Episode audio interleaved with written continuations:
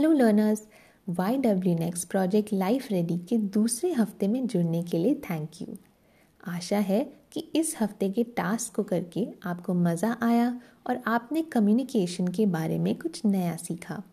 तो शुरू करेंगे। सबसे पहले आप जहाँ भी हैं, एक आरामदायक स्थिति में बैठ जाएँ। आँखें बंद कर लें या नीचे की ओर भी देख सकते हैं और अपने हाथों को खाली रखें। अब एक लंबी गहरी सांस लेंगे।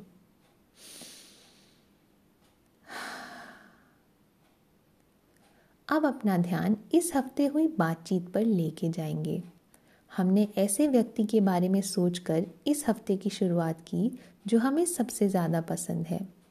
हमने कुणाल और नीरू मैम की बातचीत से जाना कि वर्बल और नॉन वर्बल कम्युनिकेशन या संचार कैसे करते हैं। हमने असरदार मौखिक या वर्बल संचार के तीन तरीके जाने। अपनी आवाज़ का उतार चढ़ाव ध्यान में रखना, अपने बोलने की टोन या लहजे को विनम्र रखना और बोलने की गति या स्पीड को न ज़्यादा तेज़, न ज़्यादा धीरे रखना। हमने असरदार गैर मौखिक या नॉन वर्बल संचार के भी तीन तरीके जाने। आँखों से संपर्क बनाए रखना बॉडी सिग्नल्स जैसे थम्स अप ताली इत्यादि का इस्तेमाल करना और अपना सिर हिलाकर सहमति देना।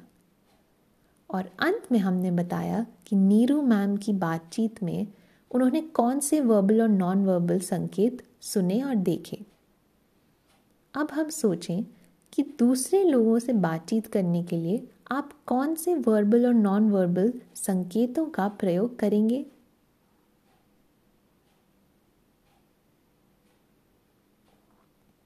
अब एक लंबी गहरी सांस लें और धीरे धीरे अपनी आँखें खोल सकते हैं।